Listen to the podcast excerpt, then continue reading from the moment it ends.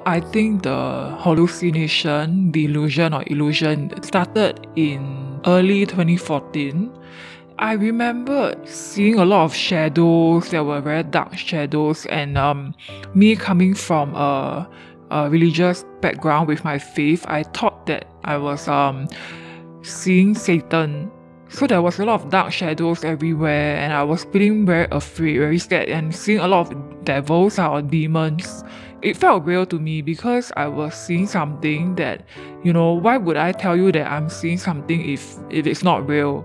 I still kept mum because I felt that if I started to share with people, then it would scare them away because of the lack of understanding.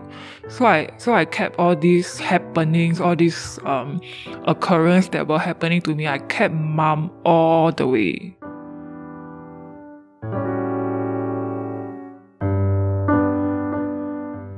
Welcome to Screwed Up Moments, the podcast where it's okay to fail and it's okay to try again. I'm your host, Danny.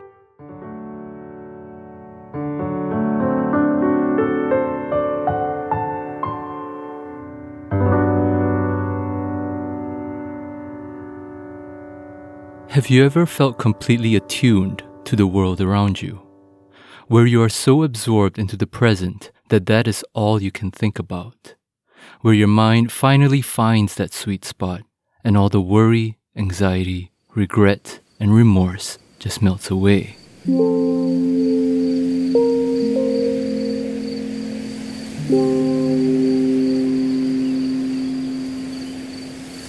This happened to me once on the side of a road in a small suburb deep in the American Midwest. It was late August 2012. I had just embarked on my university studies, and after months of research, applications, rejections, celebrations, and goodbyes, I was finally here. And on that roadside, while staring into a wheat field that stretched the periphery of my vision, with stalks so golden and so tall unlike anything I had ever seen in Singapore, I felt like I was truly present. No more worrying about applications, no more regret about past failures. A new dawn was beckoning. New joys, new friendships, new heartaches, and new chapters to be written. The present was full of potential, and in that moment, I was completely subsumed by it.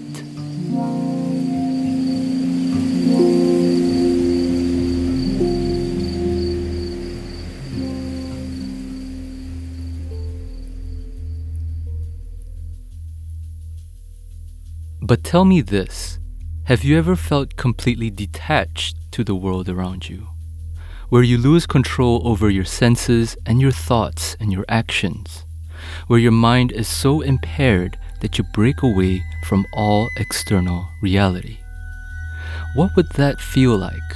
How would you react? And how would the external world treat you? With kindness, empathy, understanding, or with stigma, judgment, and isolation?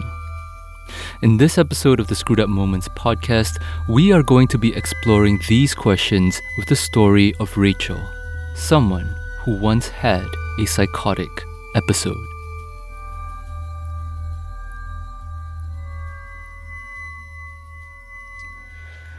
Okay, Rachel, thanks for coming here. Hi, my name is Rachel. Thanks for inviting me to this conversation. Okay, and so before we begin, can we just have you say the standard line, "Hello, my name is Rachel, this is my screwed up moment." Alright, hello, my name is Rachel, and this is my screwed up moment. Perfect. Okay, so the last time I asked you to start with like telling more a bit about your background and stuff like that, the first thing you mentioned was like you play the piano. Mm. So I was just wondering if you could go a little bit deeper into that. So could you talk about that?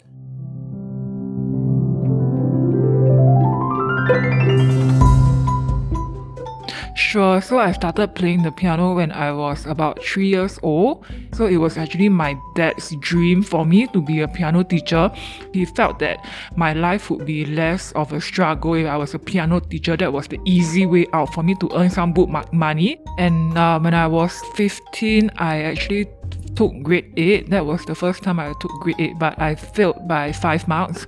And then a few months later, when I was 16, I took the grade 8 practical piano test again, and again I failed by 5 marks. I wasn't very good at piano because I'm not a musical prodigy.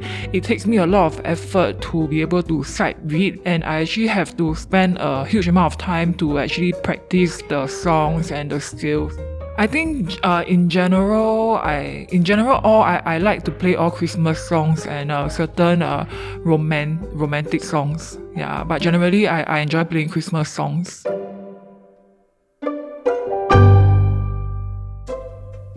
You mentioned that you don't celebrate your birthdays. Yes.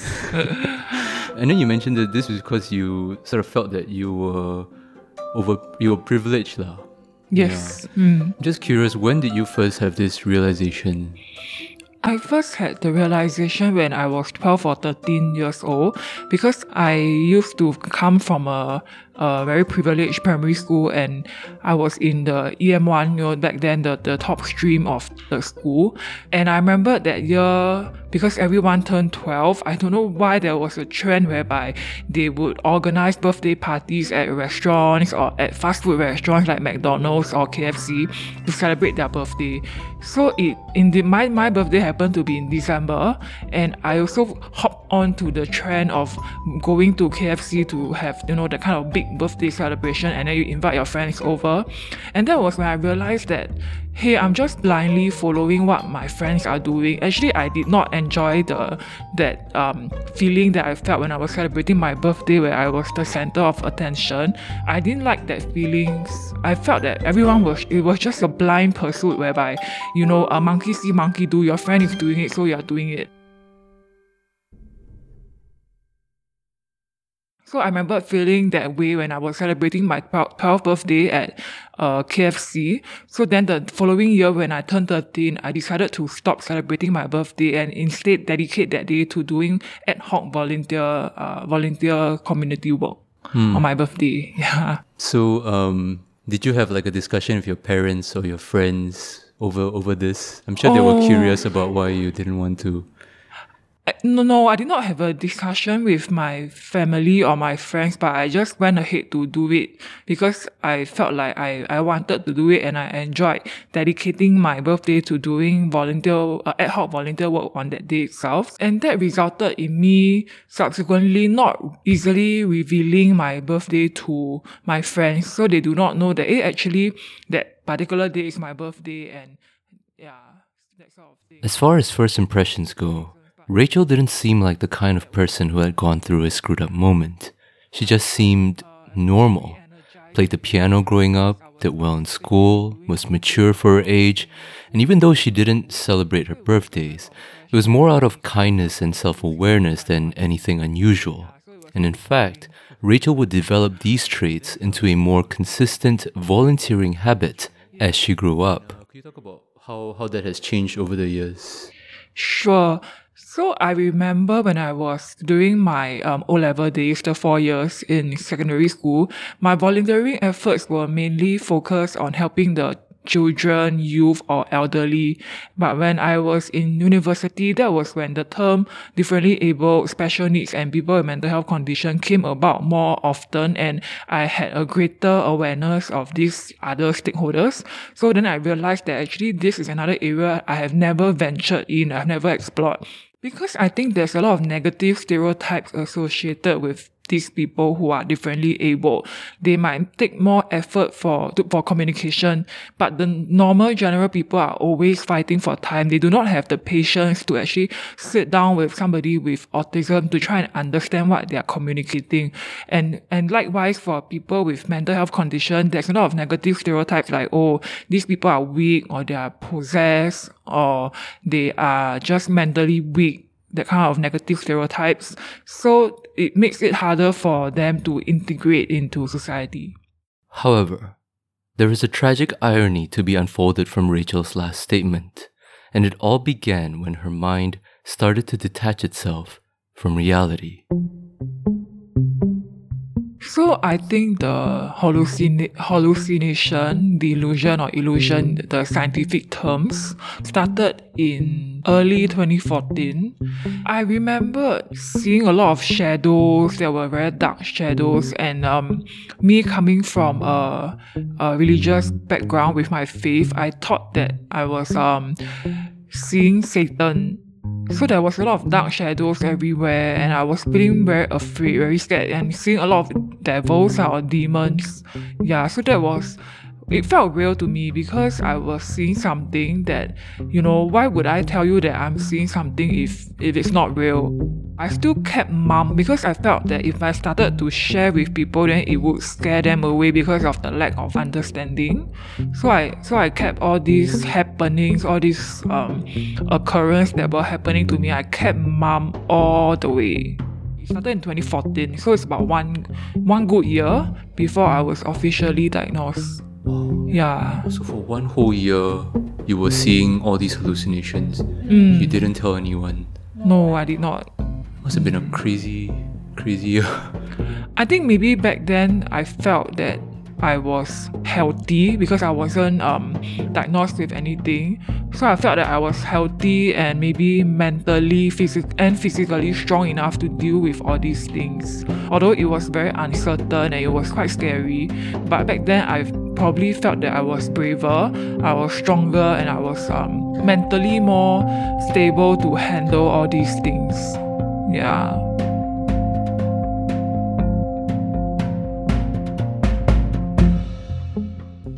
It went on to late 2015.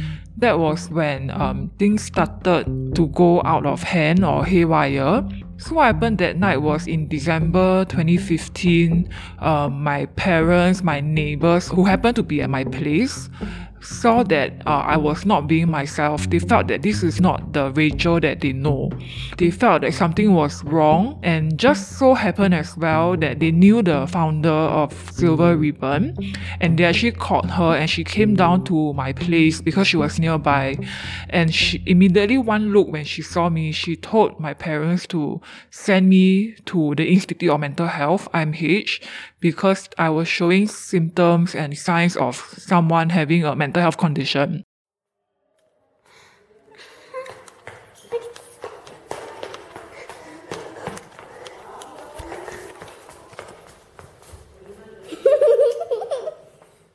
So then I remembered the medics came to my place and wanted to put me on the stretcher, but I was so energetic that they actually tied me, you know, so that they could transport me to the stretcher and then send me to IMH. Yeah, I was so energetic, like so many people were surrounding me, and I remembered my neighbor's father, my brother and my uncle were trying to pin me down on the floor, 4 of them, but I was still stronger than them, and they were really struggling to, you know, pin me down and wondering where is all this energy coming from. I remember from their recount that they said that I had like a surge of energy, too much energy, that, you know, 4 guys were trying to pin me down, but I was still stronger than them. So eventually, with the help of the medics, they tied me, and then they transported me in the ambulance from my place to IMH. Then they sent me to another hospital to do a full body checkup, and that was when I was officially diagnosed with psychosis, whereby I have this chemical dopamine. I have too much of dopamine in my brain, so it's like a chemical imbalance whereby my dopamine levels were so high that I had to be put on very strong dosage of medication to bring down the level of dopamine to the normal level. You mentioned that you had this overload of dopamine, and you were like, you know, dancing around, singing, laughing, and all these kind of things. Were you like mentally present during that period, or during when you were going through that? So what happened was, I remember being in a perpetual state of high, and I felt that I was completely present in the situation because I was still hearing things, feeling, and could see clearly what was going on. But perhaps how I felt was not what my neighbors and family, the perspectives were different. that was when I realized it could be, you know, some misalignment or dissonance that's happening between what I was seeing and what they were seeing. So that's interesting. So then, in a sense, you felt this sort of high, this sort of rush. Mm. But then in the back of your mind, a part of it was also saying that, oh, actually, maybe this might be something's not right here, kind of thing. Yeah, because I remember just feeling a lot of negative energies that, you know, relate back to what I felt was Satan that was around me. And I felt this urge to fight back. You know, what they call I was hallucinating. But in reality, what I was told that I was actually trying to fight my own family and my neighbors, you know, so much so that they had to pin me down on the floor and try to tie me up to prevent me from hurting myself and to prevent me from hurting other people. Yeah. Wow, that's quite intense. So I'm just going to throw a sort of narrative thread. So you can correct me if you think it's wrong. Okay. Right? But to me, it sounds like this episode sort of like it's the culmination or like the confrontation of that 1 year of hallucinations that you've had.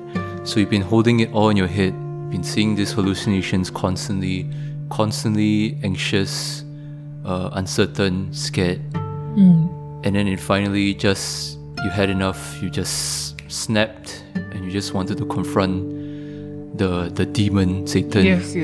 And yeah, that was that episode. Mm. Did it? Yeah. Do you think it felt that way? Yeah, I think I hit up to a point whereby I was spending that 1 year looking for answers, but my questions were never answered. Then it came to a breaking point where I snapped because the answer is not coming to me despite how hard I looked. You know, I went to spiritual leaders, I talked to social workers, I read up on online about a lot of things, but I wasn't getting the answer I needed because the mystery of what was happening to me is like unsolved. So then there came a breaking point where everything just, it was a meltdown perhaps. Yeah. In a fair and perfect world, I'd like to think that what happened with Rachel was just a blip, an accident of chemical imbalance, or a one-time thing, and that following this incident, things would just go back to normal.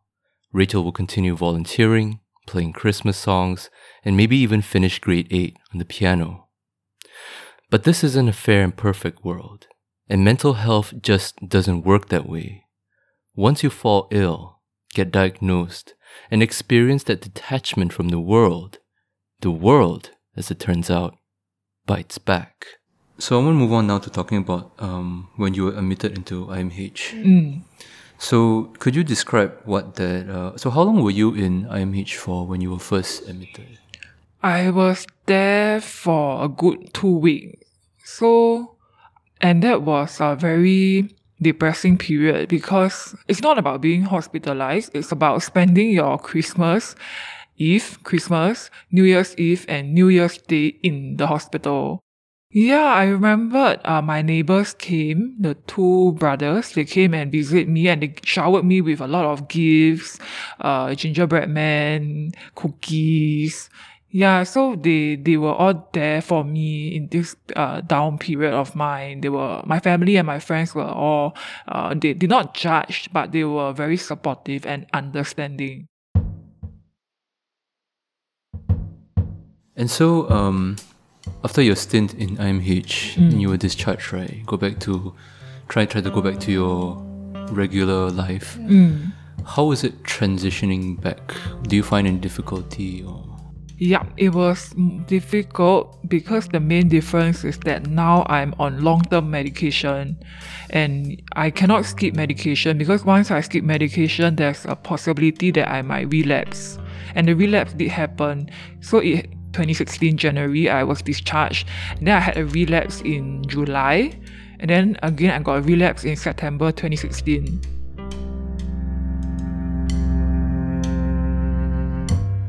So I was warded for 3 times just in that short span of time. And yeah, it was difficult transitioning back to normal, regular life because I was being chained to medication, and it's so many different types of medication to bring that level of dopamine down. Yeah.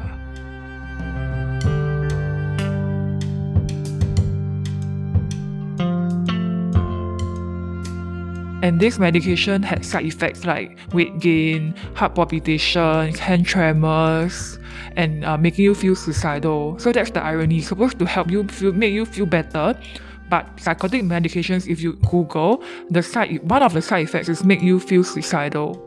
So my days became very short. I'm in bed at latest 10 p.m. because the medications will make you feel very, very drowsy, and it's not safe for you to go out.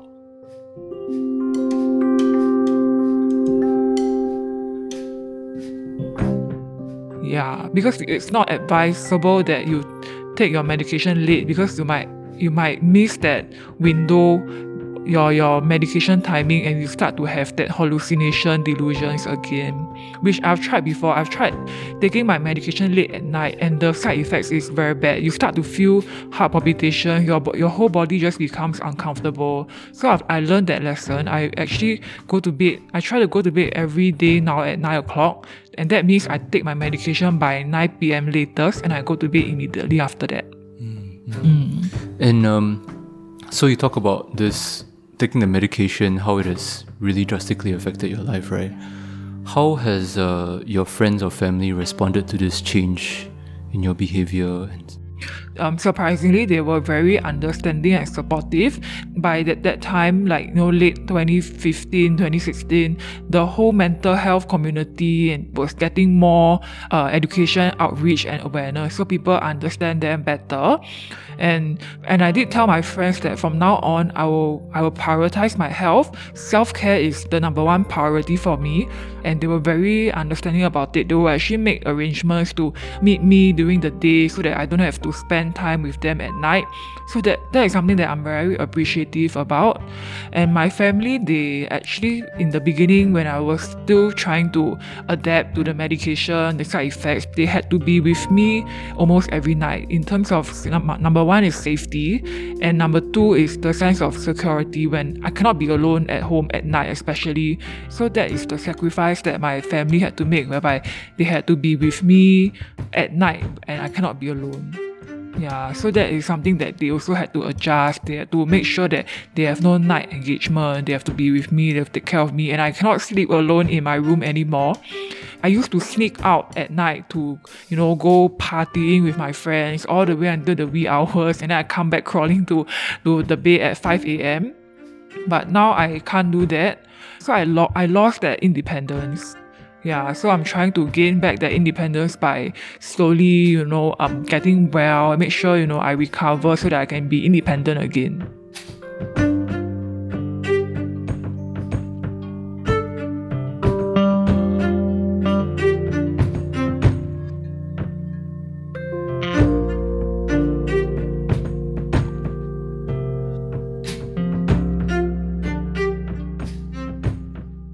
Felt that people with mental health conditions were scary because you never know when they might hurt you or do something that is very unpredictable. And I remember there was once me and my friend was feeling kind of frustrated or vexed in university. We actually went to IMH garden. They had one garden. We actually went there and sat there, and then I thought to myself that for all these people in IMH are happier than the people outside of IMH because there's so much going on in the normal people's world that it makes us very vexed and very frustrated. So I was commenting to him, hey, who knows, perhaps the people in IMH are happier than the people outside of IMH. And then fast forward 1 year later, I found myself in IMH as a patient.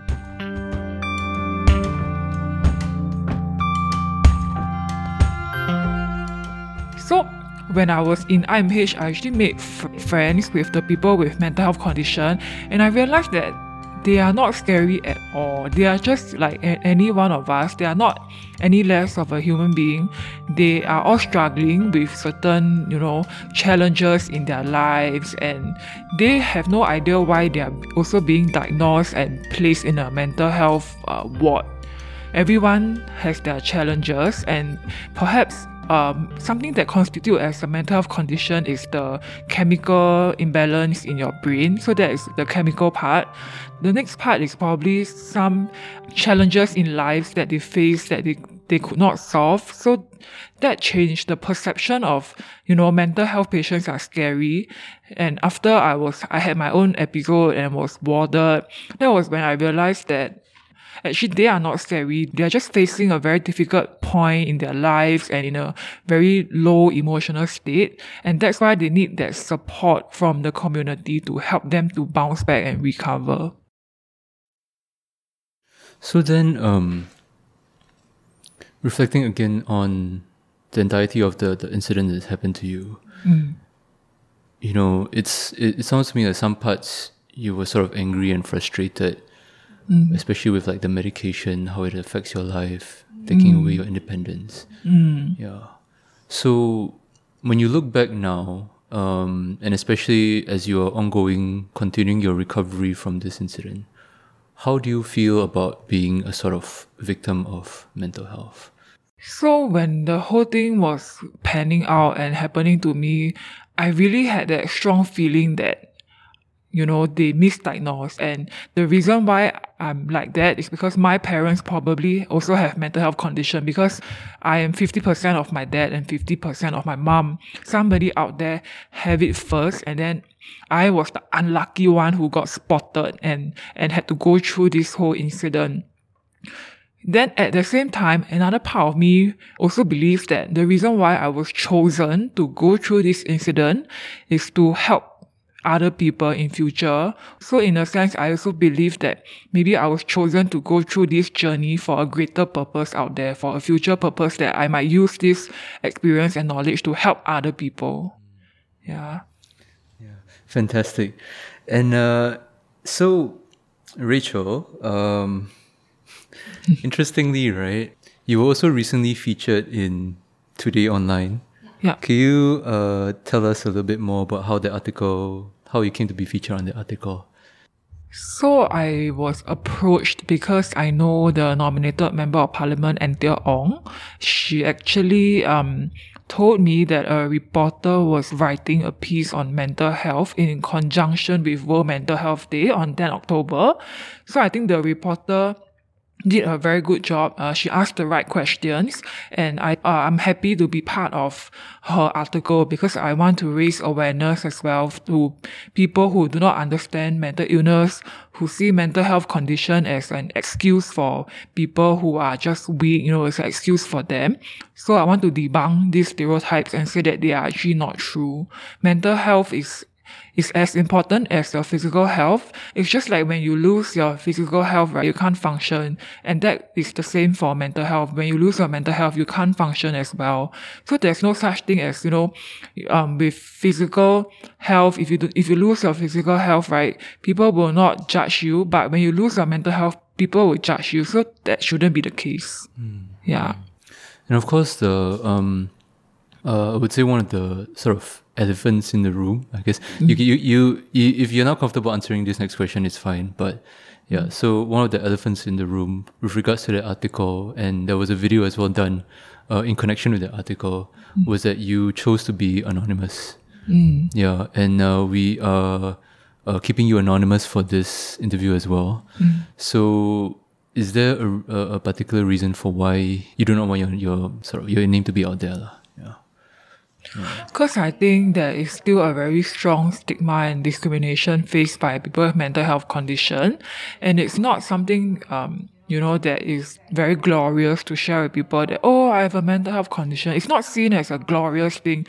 People still feel that, if you have a mental health condition, there must be something wrong with you, or you're just simply using it as an excuse for your weakness. And of course, that's not true. Yeah. So could you talk a little bit about what kind of fears, what do you think will happen if you sort of shed your name and your story out there?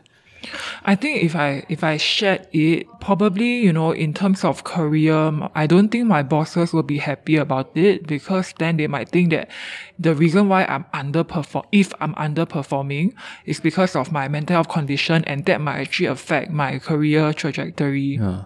So this is of course one of the stigmas that you talk about a lot, right? Yes. Yeah. And how do you feel about that, you know, that you are still sort of suffering this from the stigma, in a sense?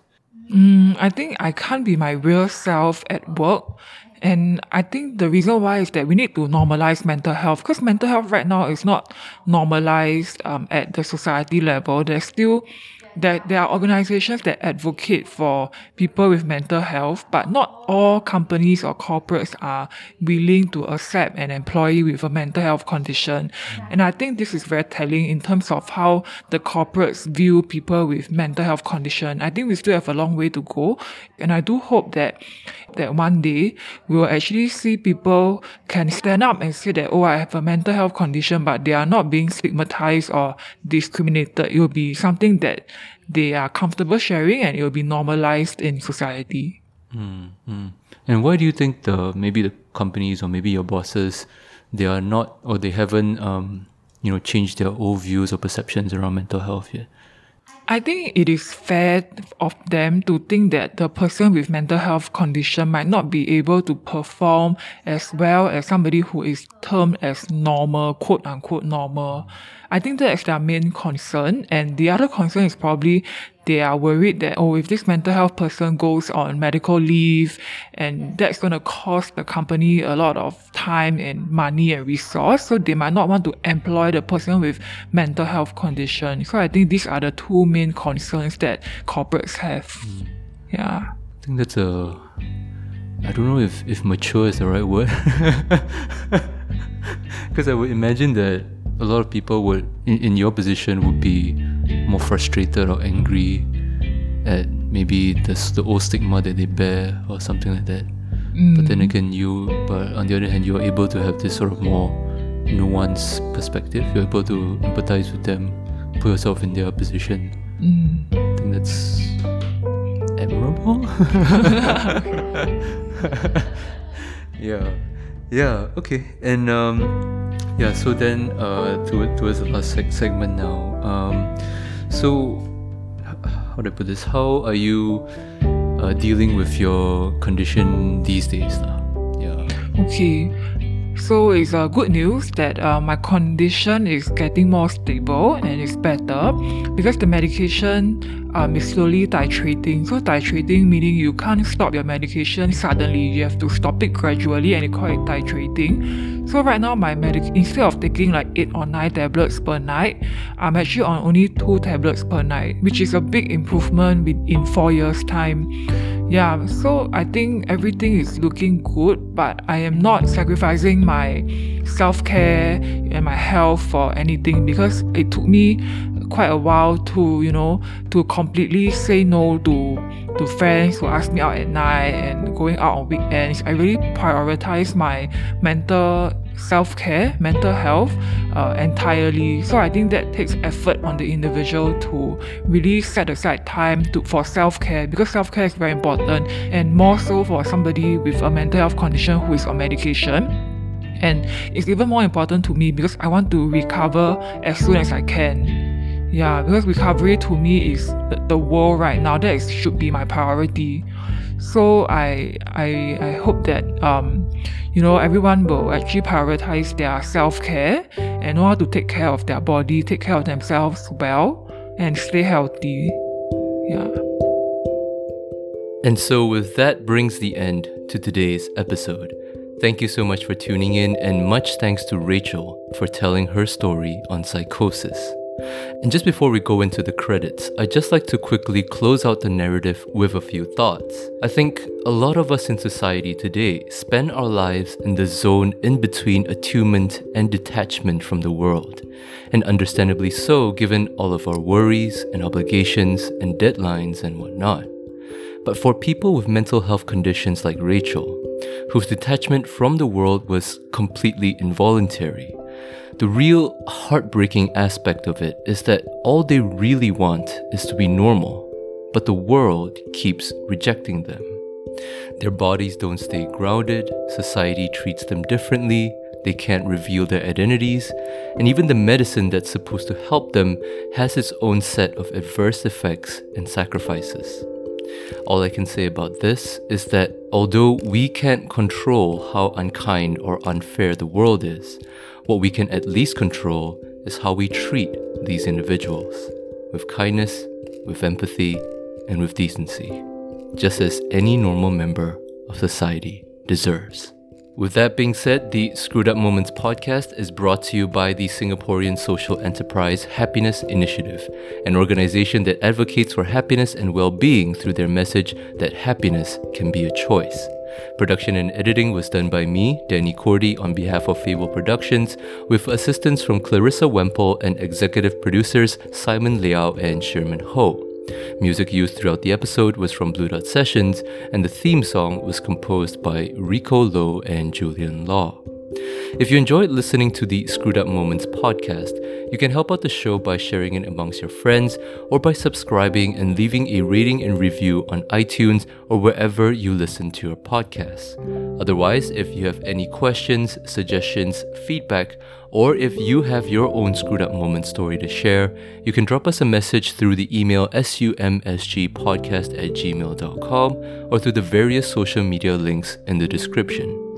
Once again, this has been your host Danny for the Screwed Up Moments podcast, reminding you that it is okay to fail and it is okay to try again.